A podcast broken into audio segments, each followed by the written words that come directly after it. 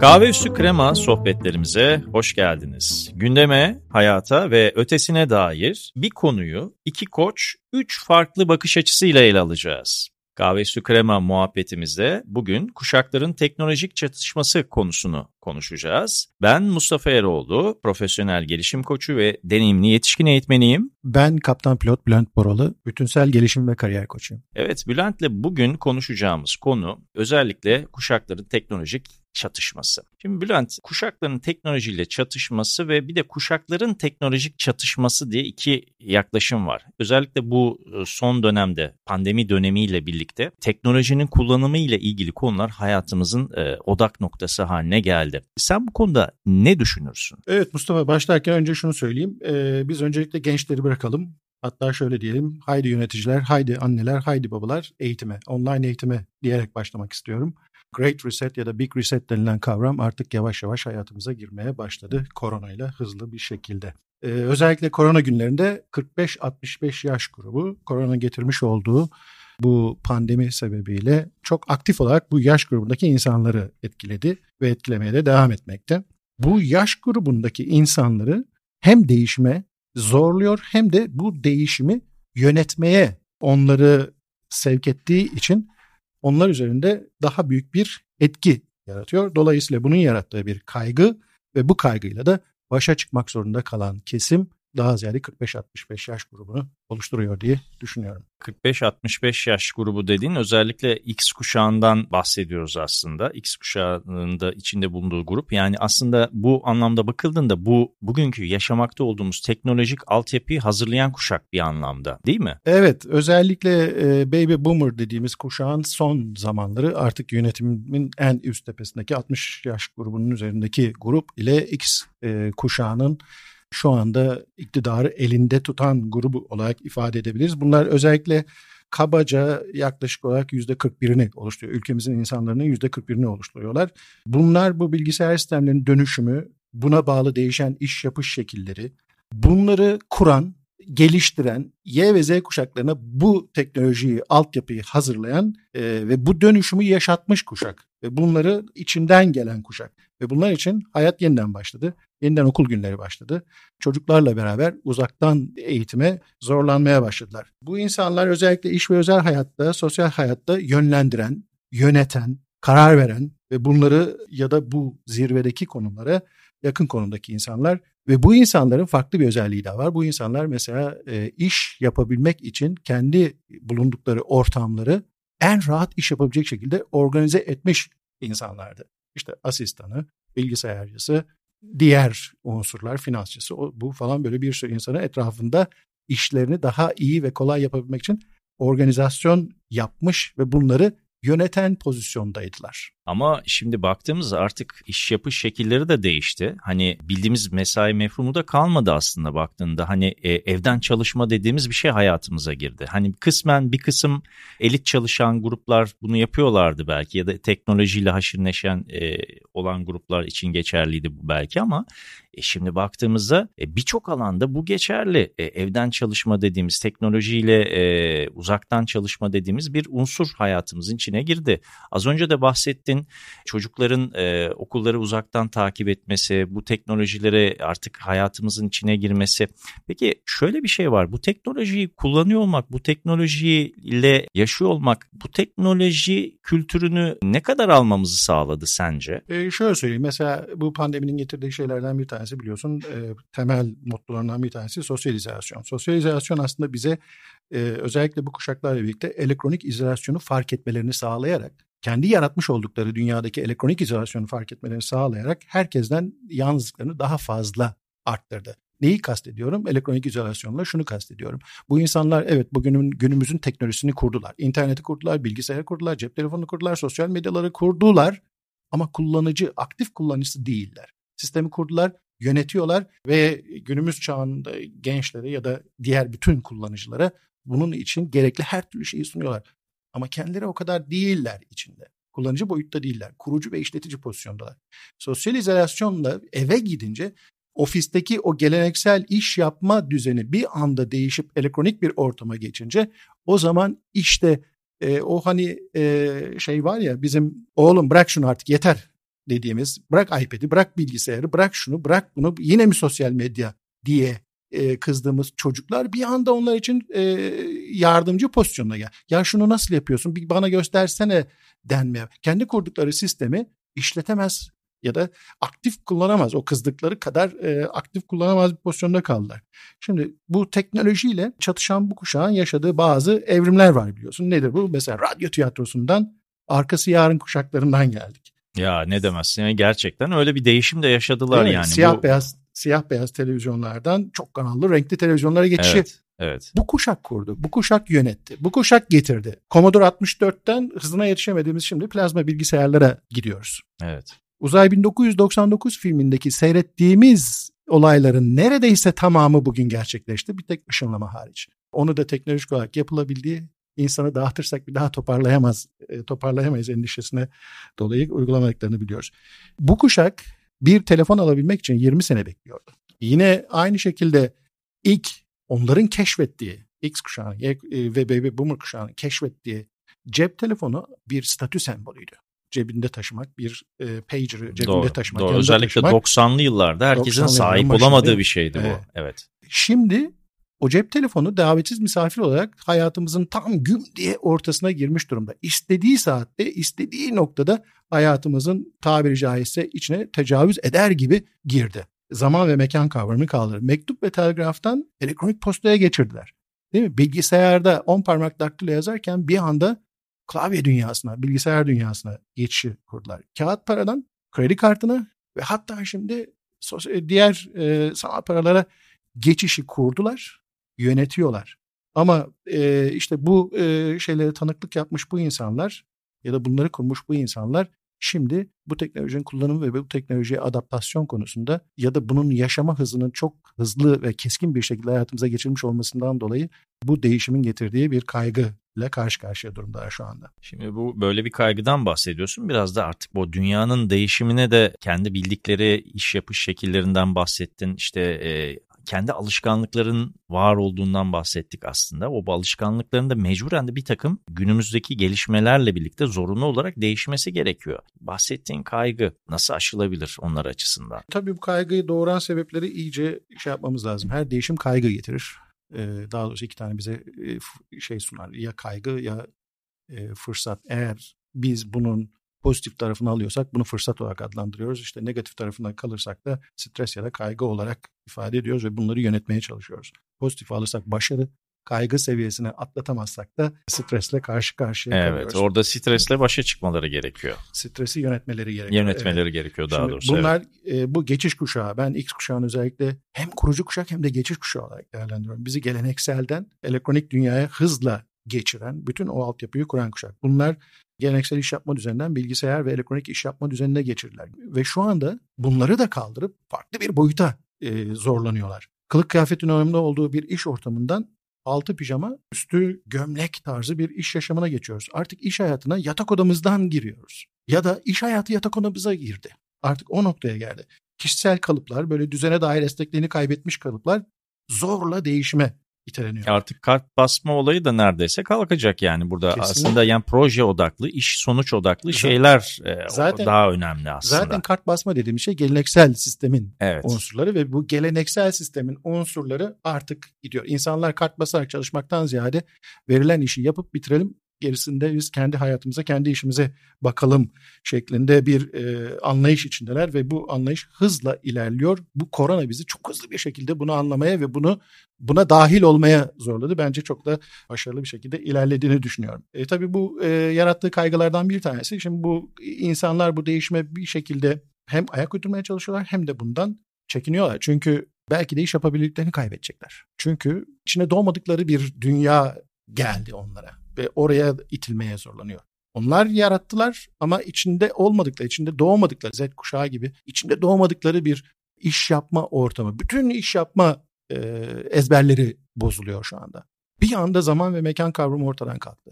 Bir anda dünyanın herhangi bir yeriyle bir anda bir araya gelebilir hale geldi. Daha önce bir toplantı masasının etrafında bir toplantı masasının etrafında kendi karizmasını, kendi kariyerini konuşturabiliyorken, insanların beden dilini okuyup onlara uygun kükreyebiliyorken, orada o karizmasını yansıtabiliyorken şu anda bir elektronik bir ekranda sadece bir görüntü.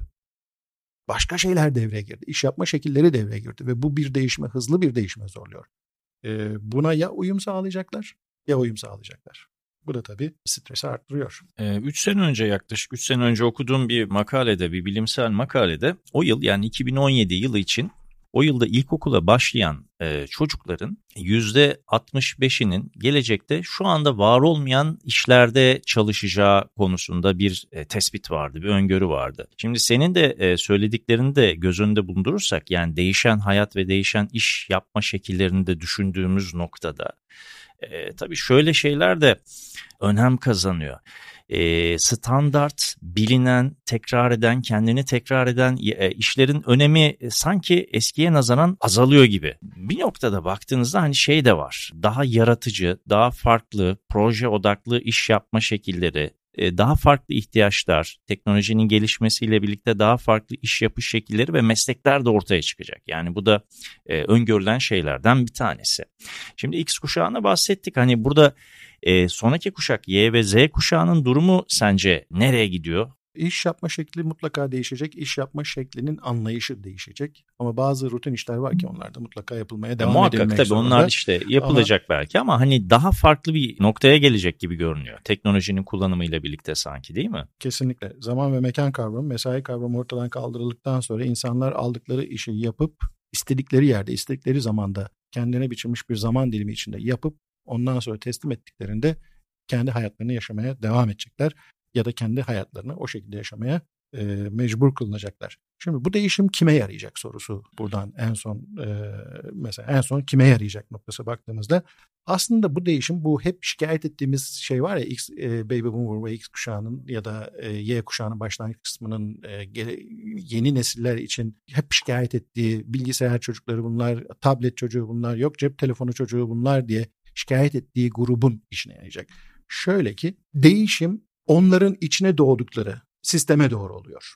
Aslında biz bizim gibi olmadıkları için onlara kızıyor, onlara şikayet eder pozisyondaydık, onlara şikayet eder pozisyondaydık. Bu pandemiyle birlikte, bu sosyalizasyon ve elektronik çatışmayla birlikte bizi oraya doğru, onların yaşam tarzına doğru itmeye mecbur kıldı. Onların yaşam tarzına adapte olmaya bizi zor e, mecbur kıldı. Çatışma burada çıkıyor. Aslında bu sosyal pandemi, sosyal izolasyon ve pandemi bizi onları daha fazla anlamaya yaklaştırdı. Onların dünyasını daha fazla anlamaya yaklaştırdığını düşünüyorum. Onlar bağımsız olmayı seven insan grupları. İş saatinden ziyade işe odaklanmayı seven, teknolojiyi kullanabilen, onu takip edebilen, örgütsel bağımlılıkları az bir grup. Bunlar bizim için ters, e, Y'nin başlangıç ve X kuşağı için ters kavramlardı. Ama onlar için olağan kavramlar. Benim öngörüme göre muhtemelen Y kuşağının ve Z kuşağının bundan sonraki hayatı daha mutlu olacak. Çünkü hayat onların istediği şekilde yaşanacak. Daha doğrusu onların istediği şekilde e, akış devam edecek. Onlara kendi yaşam tarzlarını dayatmaya çalışan ve ondan farklı yaşadıkları için devamlı kızan, tabiri caizse fırça çeken, azarlayan ve bu çatışmayı da kuşak çatışması olarak adlandıran X kuşağı ya da 45-65 yaş grubundaki iktidarı elinde tutan grup e, zannediyorum onlarla bu sosyal izolasyon vasıtasıyla daha fazla tanışınca bir vicdan azabı içine girmiş olabilirler. Onların da aslında yanlış yapmadığını fark etmeye başladıklarını düşünüyorum. Yani burada bir empati sağladı diyorsun yani şu dönem, şu pandemi dönemi özellikle bu e, içinde yaşadığımız e, ortam bunu sağladığını söylüyorsun öyle mi? Evet yani bu çocuklar, gençler e, baktığımızda yaklaşık olarak ülkenin %52'sini kast, e, kastediyoruz değil mi? Bu aradaki farklılığı keşfetmeye başladık. Aslında bu keşif en çok kerata diye adlandırdığımız o grubun işine yarayacak. Çünkü aradaki mesafe kısalacak. Onları biz daha fazla anlamaya başlayacağız. Çünkü onlar gibi yaşamak zorundayız artık. Cep telefonunu hayatından kaldıramazsın. iPad'i hayatından kaldıramazsın. Sosyal medyayı hayatından kaldıramazsın. Bu saatten sonra kaldırman mümkün değil. Onlar gibi olmak zorundayız. Aslında biz onları bizim gibi olmaları için zorluyorduk. Bu ortadan kalkacak diye düşünüyorum.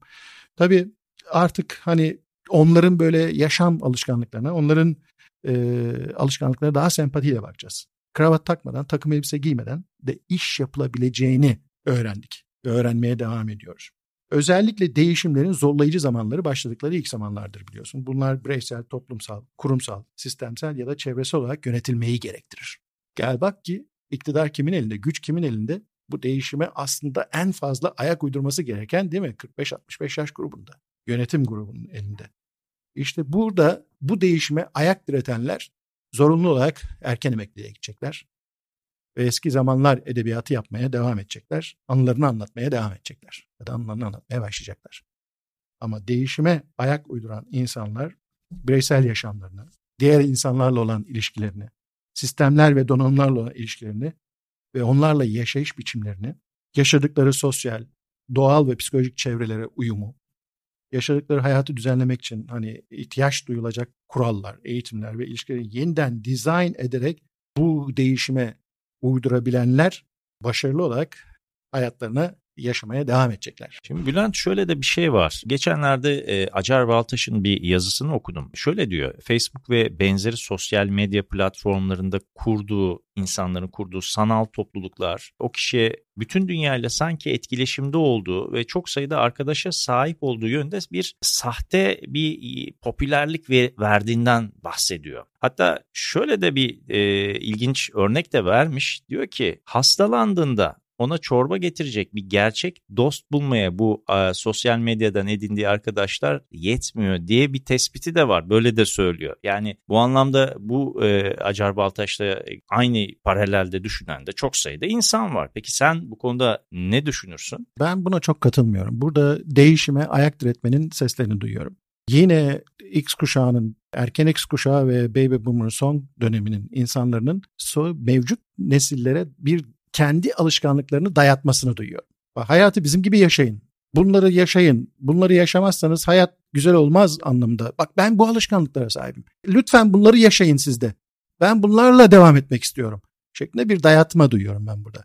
Aslında bakarsan Bugün sosyal medyada insanlar gerek WhatsApp grupları olsun, gerek Instagram olsun, gerek diğer e, yok TikTok olsun, yok Snapchat olsun daha ne kadarı varsa kendi sosyal gruplarında böyle bir şey paylaştıklarında ben hastayım gelip bana bir çorba pişirir misiniz arkadaşlar pişirebilecek diye e, kimse var mıdır diye söylendiğinde ben iddia ediyorum ki bu insanların bizim fiziksel olarak tanıdığımız insanlardan daha fazla insan gelip kapısına yığılıp çorba pişirmeye gelecektir veya diğer unsurları kullanarak evlerine çorbayı ulaştıracaklardır diye düşünüyorum. O yüzden burada duyduğum sadece bir değişime karşı ayak diretme, sahip olduğu alışkanlıkla diğer kuşakların da yaşamasını e, mecbur kılmaya dair bir dayatma duyuyorum. Başta hani söylemiştik senin burada bir stres hani bu kuşakta bir ortaya çıkan bir stresten bahsetmiştik. Aslında bunu nasıl yönetebilecekler, nasıl adapte olabilecekler noktasında aslında burada şey de e, devreye giriyor belki de.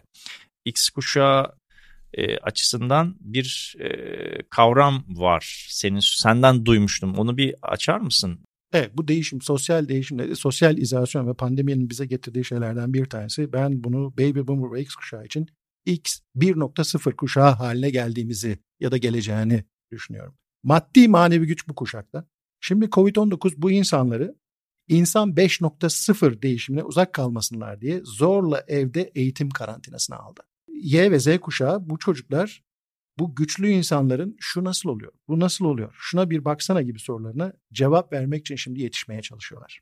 Peki bunu nasıl yönetecekler, nasıl olacak dediğimiz noktada e, mesela bir yaşam koçluğu kısmı da var burada. Adaptif koçluk yaklaşımı hani e, hayatımızı e, dönüştürmek ve şekillendirmek için yardım, destek alabileceğimiz. Burada e, bu nasıl kullanılabilir? Nasıl destek alabilir? E, her mesela? değişim, her değişim dediğimiz gibi e, fırsatlarla birlikte tehditler de getirmektedir. Bu fırsatı yakalayabilenler başarıyı zevkle yudumlayacaklar ama ayak diretenler de bir süre sonra kaygıyı kaçınılmaz olarak daha fazla yaşayacaklardır. Daha derin yaşayacaklardır.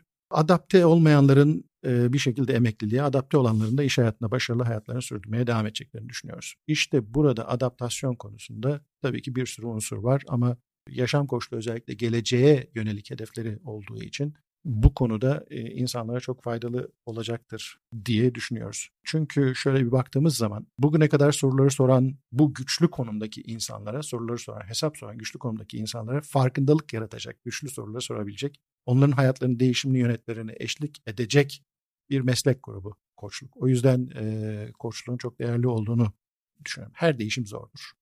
Her değişim zordur. Her değişimin mutlaka e, kaybedenleri ve o değişim sonucunda kazananları olacaktır. Her zorlukta korku hissedilir Mustafa. Duyguyu harekete geçiren bir motivasyon kaynağı haline getirecek olan ise onu nasıl ele alacağımıza dair gösterdiğimiz yaklaşımdır. Patolojik hale getirmeden, paniğe kapılmadan, bir fobiye dönüştürmeden, değişimin yönetilmesi çok yakın geleceğimiz için çok belirleyici olacaktır. Peki e, gayet güzel ifade ettin e, o noktada. Senin eklemek istediğin son bir şey olur muydu? Değişim gümbür gümbür geliyor, geldi ve buna ayak uydurabilenler varlıklarını sürdürmeye devam edecekler. O yüzden tüm dinleyicilerimize değişimin içinde sağlıkla kalmalarını diliyorum. Evet, biz de kahve üstü krema sohbetlerimizden bugünlük bu kadar diyoruz. Bir sonraki programda görüşmek dileğiyle.